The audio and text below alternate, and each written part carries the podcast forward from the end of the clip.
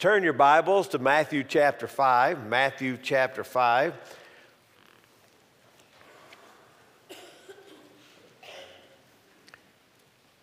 A new kind. A new kind. Frederick Buechner, in his very candid book, Telling Secrets, a memoir, talks about his mother. He writes, Being beautiful was her business, her art, her delight. It took her a long way and earned her many dividends. But when, as she saw it, she lost her beauty, and you stand a better chance of finding your cane behind the radiator than you do finding your blonde hair and blue eyes, she was like a millionaire who runs out of money. She took her name out of the phone book, she got an unlisted number. She became so deaf that it almost became impossible to speak to her except about things simple enough to shout her health, the weather, when you might visit again. It was, is, it was as if the deafness was a technique mastered for not hearing anything that might threaten her peace. She developed the habit of closing her eyes when she spoke to you as if you were a dream and, and she was dreaming. It was as if she chose not to see in your face what you might be thinking behind the simple words you were shouting, or as if ostrich like closing her eyes was a way of keeping you from seeing her. With her looks gone, she felt she had nothing left to offer the world. And what she did was to simply check out of the world that old last rose of summer. My mother holed herself up in her apartment on 79th Street, and then just one room of the apartment, and then just one chair in the apartment, and then just the bed where one morning, a few summers ago, in her sleep, she died at last. The motto of her life was you have to suffer in order to be beautiful. What she meant, of course, is all the pains she took in front of the mirror the plucking, the primping, the powdering, the brushing, the painting, that kind of suffering. But it seems clear there was another kind too. To be born as blonde and blue eyed and as beautiful as she was can be as much a handicap in its own way as to be born with a cleft palate. Because if you're beautiful enough, you don't have to really be anything much else to make people love you and want to be near you. You don't have to be particularly kind or unselfish or generous or compassionate because people will flock around you anyway, simply for the sake of your beauty. My mother could be all those things when she took a notion to, but she never made a habit of it. She never developed the giving, loving side of what she might have been as a human being. And needless to say, that's where the real suffering came. Two failed marriages after the death of my father, the fragment among all of her friends she had over the course of her life. She never, as far as I know, had one whom she would, in any sense, have sacrificed herself for, and by doing so, perhaps, have begun to find her best and truest self. William Butler Yeats, in the poem A Prayer for My Daughter, writes Hearts are not had as a gift, but hearts are earned by those who are not entirely beautiful. Hearts are not had as a gift, but hearts are earned by those who are not entirely beautiful. My almost entirely beautiful mother was by no means heartless, but I think hers was a heart that who knows why was rarely, if ever, touched at its deepest place. Even as Buechner's mother concentrated on her physical beauty, her golden hair, her blue eyes, at the expense of a beautiful heart. We too must be careful as a people of God not to concentrate on outward righteousness, that in some ways excuses us from having a heart shaped by our relationship with the Christ. As we heard in our reading this morning in Matthew chapter 1, the beginning of the Matthean gospel, right there at the onset, there's a story about a man by the name of Joseph. In chapter 1, verse 19 tells us clearly Joseph was a righteous man. Joseph was a righteous man. That means Joseph knows right from wrong. Joseph is a keeper of the commandments. As Thomas Long says, you give Joseph an ethical dilemma and he knows the way to go, and he does. He does what is right. In this case, oh, oh my. He even knows the way to go when his fiance, his fiance, turns up pregnant and he knows he's not involved. He's not a cruel man. He does it compassionately, but he's going to do what's right. He's going to play by the book. And righteous men put such women away. And then that great and glorious intrusion of the angel. The angel says something like this Joseph, there's more holiness in the matter than you could ever imagine. There is more divinity in this pregnancy than you have ever dreamed. You will not put her away. You will take her as your wife. And you shall name that baby Jesus, for he shall save God's people from their sins. Now, Joseph has a choice. Is he going to be righteous as he learned to be? Or is he going to listen to the angel and be righteous.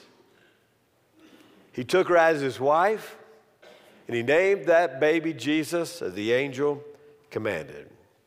Right there at the outpost of Matthew, Matthew gives you the very paradigm for what he wants us, his readers, to discover about righteousness. Joseph is a righteous man, and now at the beginning, he's a righteous man in an entirely new way.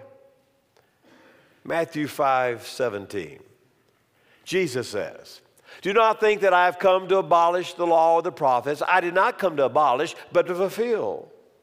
For truly I say unto you, till heaven and earth pass away, not the smallest letter or stroke shall pass away from the law until all is accomplished. Whoever annuls one of the least of these commandments and so teaches others shall be called the least in the kingdom of heaven. But whoever keeps and teaches them, he shall be called great in the kingdom of heaven. For I say to you, here it goes, I say to you, unless your righteousness exceeds that of the scribes and the Pharisees, unless your righteousness is different than the kind of righteousness of the scribes and the Pharisees, you will not enter the kingdom of heaven. So Jesus says, the Pharisees much like Buechner's mother, who was all worried about her outer beauty, her blonde hair and her blue eyes. The Pharisees were worried about their, preoccupied with their outer righteousness. Christ says, I'm not contradicting the law, but neither is he preserving it unchanged. He will fulfill it, and he will bring the law to its intended goal. That's where they'd missed it the scribes and the Pharisees.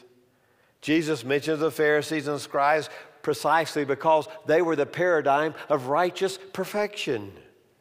They were the model of what it meant to be righteous in Judaism. And he does not challenge their scrupulous attention to the law, but as the subsequent verses will show, he simply declares that now, with the coming of the Messiah and the age of the Christ, now that he is here, more will actually be required in fellowship with God. People must now follow Jesus in discipleship, something that these scribes and Pharisees have refused to do. Christian discipleship require, requires a new, a greater righteousness. And lest we be left wondering, for example, what do you mean, Jesus? He gives us six examples, not one or two or three, but we'll look at six examples of what righteousness and the kingdom of God actually looks like. Jesus does nothing less than redefine spiritual maturity. Now, the Pharisees were a group of laypersons. They weren't preachers per se or priests. They were lay people from all walks of life, and they had devoted themselves to being separate from those who sin. In fact, the word in Hebrew, Pharisee, means to separate. It's based on the verb to, to be separate, to separate. And they followed scrupulously every jot and tittle of the law. They had separated themselves from those who sinned. But now, with the coming of the Messiah, things had to be different. The Old Testament laws were not enough for the Pharisees. They took the Old Testament law, and unless they get too close to sinning, they started an oral law and then an oral law on top of that, and they passed it down from generation to generation. And in the middle of the third century, they codified the oral law, which was an interpretation of the Torah, Moses' law. They called that the Mishnah. And then they started interpreting the Mishnah, and they called that the Talmud, an interpretation of the interpretation of the law. You see where it's going. It was a legalistic mind that was constantly redefining and extending the laws of God. But in its strict adherence to the law, that's not what brings us in right relationship as Jesus speaks. Jesus speaks about relationships here, not rituals, but relationships. The whole purpose of the law to begin with was to teach us how to be in right relationship with God and right relationship with each other. The purpose of the law was to have good relationships with God and good relationships with our brother. Amos 5, the prophet, pounces and like a lion roars, speaking for God. I hate, I despise your religious feasts. I cannot stand in your assemblies. Even though you bring me burnt offerings and grain offerings, I will not accept them. Though you bring choice fellowship offerings, I will have no regard for them. Away with your noise and your songs. I will not listen to the music of your harps. But let justice roll down like a river and righteousness like a never failing stream. Even the minor prophet Amos sees that the kind of righteousness that Judaism had developed would never do for God. The first application, example number one, not murder, but anger. Not murder, but anger. Look at chapter 5, verse 21. You have heard it said by the ancients, you should not commit murder. And whoever commits murder is liable to the court. But I say to you, anyone who is angry with his brother shall be guilty before the court. And whoever shall say to his brother, Raca, shall be guilty before the Supreme Court. And whoever shall say, You fool, shall be guilty enough to go into the fiery hell. If therefore you're presenting your offering at the altar and remember that your brother has something against you, leave your offering there at the altar and go your way. First to be reconciled to your brother, and then come and present your offering. Not just murder, but anger too. You have heard the ancients say, Jesus says, and then he gives us the sixth commandment of the Decalogue, the sixth of the Ten Commandments. Be careful, Jesus is saying. Don't throw yourself a party simply because you haven't murdered anyone. Sometimes upon someone's death, I'll meet with the family and they'll say, Oh, he was a very good man. Well, what does that mean? I'm thinking, what? He's a good man. Well, he didn't drink and he didn't smoke and he didn't gamble and he was faithful to his wife. Are they defining a good man by what he doesn't do? Is he a good man simply because he hasn't done those things? I'm glad for his health that he's not smoking or excessively drinking, and I'm glad he's kept his marriage covenant. And I'm glad he's a better financial planner than to gamble, but the Sermon on the Mount would ask does that in itself make him a good man? You have heard it said, but now that I, the Messiah, am here, I say to you. He doesn't contradict the law, but he brings it into the sharpest of focus. He looks beyond the act to the attitude that elicits the act. It's not just the murder, it's the hate within. No orge, he says in the Greek, no brooding wrath against those in your community. And don't call your brother Raca. So I want to spit on you. You can hear the spit, Raca, right there, can't you? Don't be hateful to your brother. Don't call your brother a moron, a fool, it says. It's not just sins, not just sins of the hand, but also sins of the heart. In the work Stride Forward, Martin Luther King Jr. says, don't only avoid violence of deed, but also violence of spirit. Reflecting on the teaching of Jesus in this section, he says if you're going to church and you discover right there in the middle of worship that you have a problem with your brother, a broken relationship, leave your offering and run and get the relationship right, and then come back and obey the law of the offering. Relationships, Jesus says, are uniquely more important than ritual. Some of you here this morning, perhaps some of you watching by television or, or live streaming, you're, you're here, but you're worshiping with an angry heart. A heart that's angry against a brother or a sister or a coworker or someone in this community. And, and be careful, Jesus says, don't sit back and pride yourself on the fact you've not broken the law with the hand. I'm concerned about the heart and relationships. What about your relationship to your brother? your sister in Christ? Does someone have cause to be angry with you? The second example is this. He says, You shall not commit adultery. Now he moves to the seventh commandment of the Decalogue you shall not commit adultery. Adultery, of course, refers to sexual relations by a married person with a partner other than his or her spouse. Don't pride yourself in your faithfulness to your wife if, in fact, you're looking upon other women with the intention in your heart of committing adultery, he says. It's a language not of one who glances, but the one who persists and is overcome by longing in his heart. Jesus says, takes drastic decisions there. He says, pluck out your eye, cut off your hand. Of course, he doesn't literally want us to maim ourselves, but what he's telling us is we need to take all seriously the desires of our hearts. Application number three. He says, divorce. Look at verses 31 and 32. And you have heard it said, whoever divorces his wife, let him give her a certificate of dismissal. But I say to you that everyone who divorces his wife, except for the cause of unchastity, makes her to commit adultery, and whoever marries a divorced woman commits adultery. He wants them to know that the marriage relationship is a one flesh relationship that is sacred. The divorce is an evil. Why, in some marriage ceremonies today, instead of saying, until death do we part, the bride and the groom utter something along these lines as long as we both shall love each other. As long as we both shall love each other. Not so, Jesus says. With the sole exception of the unfaithfulness of one partner, which has already broken the covenant, the covenant is not to be broken.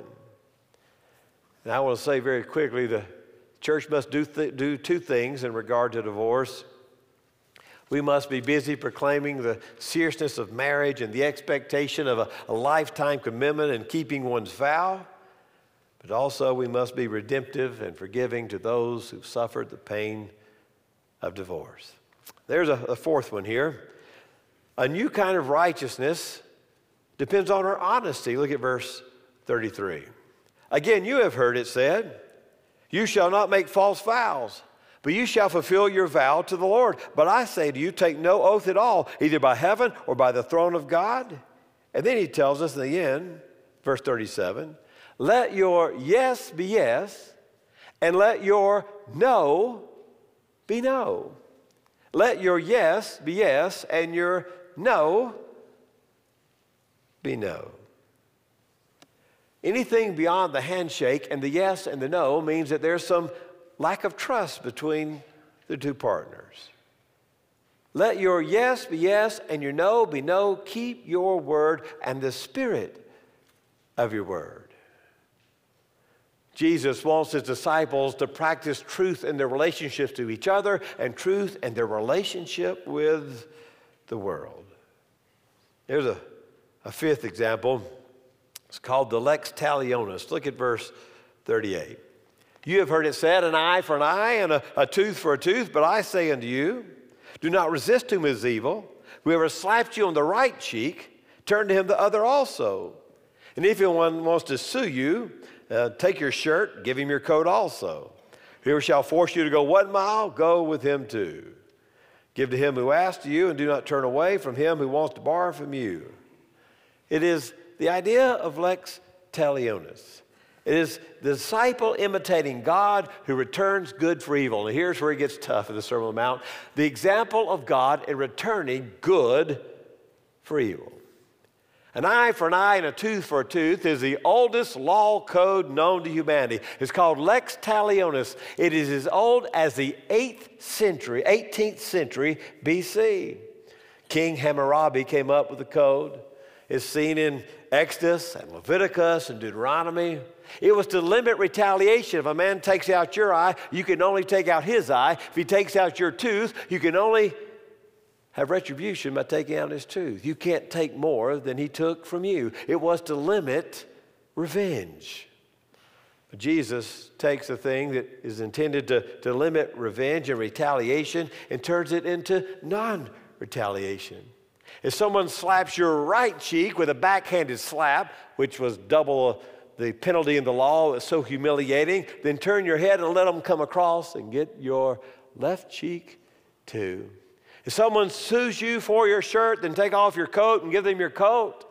They're all familiar with going one mile or two miles. It's the Romans who could conscript those in the crowd to carry their armor a mile, carry it two. If the soldier says you got to carry it one, carry it two.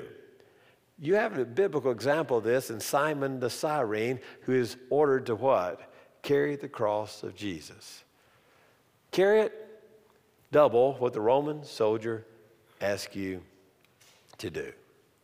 Here's the final application, verses 43 through 48. The final application. Look at verse 43. You have heard it said, You shall love your neighbor and hate your enemy. Now, there's no Old Testament phrase that tells you to hate your enemy, but it was the tradition. You have heard it said, You shall love your neighbor and hate your enemy. But I say to you, love your enemies, and pray for those who persecute you. In order that you may be the sons of your Father who's in heaven. For he causes the sun to rise on the evil and the good, and sends rains on the righteous and the unrighteous. For if you love those who love you, what reward have you? Do not even the tax gatherers do the same? If you greet your brothers only, what more do you do than others? Do not even the Gentiles do the same? Therefore, be perfect, even as my heavenly Father is perfect. Love your enemies. Do good to those who hate you. If you want to know how much you've become like Christ, the true measure is how you treat your enemies. If you want to know how much your heart has molded into the heart of the Christ, it's how you treat not your friends. Even the Gentiles are good to their friends. Even the tax gatherers greet those who greet them. Quid quo pro. But how do you treat your enemies? Well, how did Jesus treat his enemies? Father, forgive them, please. They don't know what they're doing. There was a evangelical church like ours. They made a trip to Shipshewana, Indiana. They were going to bring the lost of Shipshewana to Christ. Their intentions were good. It was in front of Yoder's dry goods store that one of these earnest souls confronted a Mennonite farmer with a challenge Brother, are you saved? The farmer was stunned by the question. No one ever asked him that question. And all of his years of attending the Peach Bloom Mennonite congregation had not prepared him for such a question, particularly in front of Yoder's dry goods store. He didn't want to offend the man who asked him the question. The man seemed like he was earnest. The man seemed to be posing the question with goodwill, so he thought long and hard, I'm going to answer this question. Am I saved? So he asked the, the questioner, the evangelist, for a sheet of paper and a pencil. And he wrote down 10 names on the sheet of the paper. He said to the evangelist, Here's 10 names.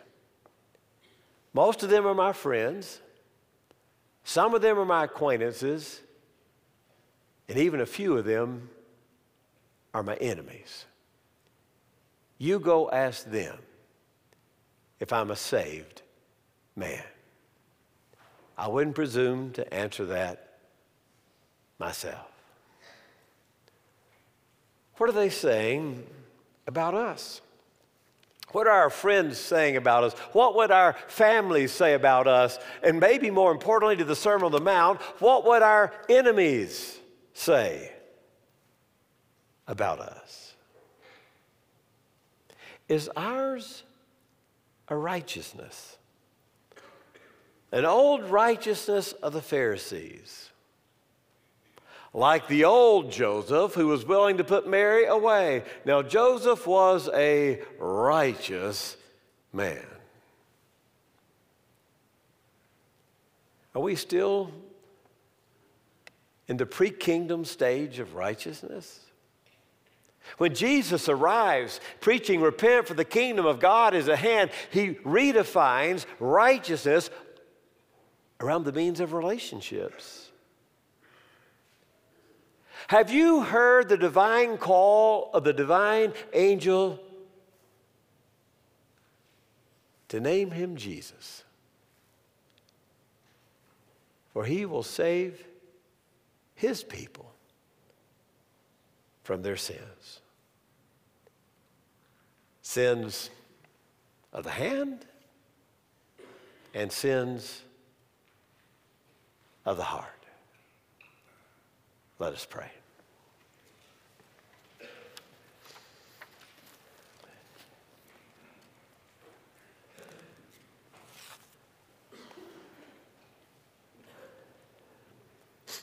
Oh God, sometimes just when we think we have arrived in our ritual and really religiosity, we're reminded that the law is about relationships. First of all, our relationship to God, and then our relationship to each other. Oh God, I pray if there's someone here this morning who's struggling with relationships. Either their relationship with you, oh God, their relationship with their family, or relationship with an enemy. That you will fill us with the kingdom hearts of our Jesus. That we will know to let go and to let God. And as we receive His grace, we are to be givers of His grace. Amen.